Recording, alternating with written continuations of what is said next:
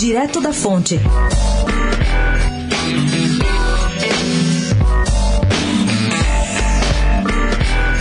Tudo em volta do senador Renan Calheiros parece apontar para algo inevitável, que no início de fevereiro ele será eleito para presidir pela quinta vez o Senado da República. Ou seja, que movimentos de vários outros figurões, entre eles o tucano Tasso Gereissati e Davi Alcolumbre, que se apresenta como candidato do governo, não terão sucesso. Ainda assim, o cenário em volta anda bastante movimentado. E a esquerda, PT à parte, tenta de tudo, ao menos para não perder mais espaço do que já perdeu.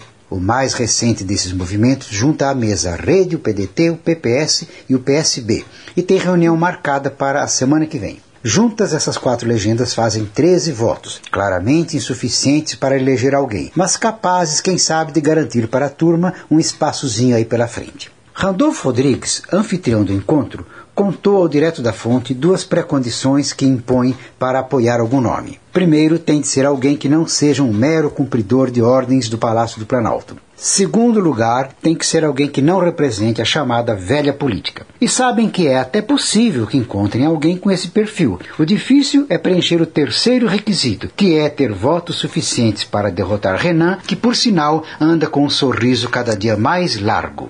Gabriel Manzano, do Direto da Fonte, especial para a Rádio Eldorado.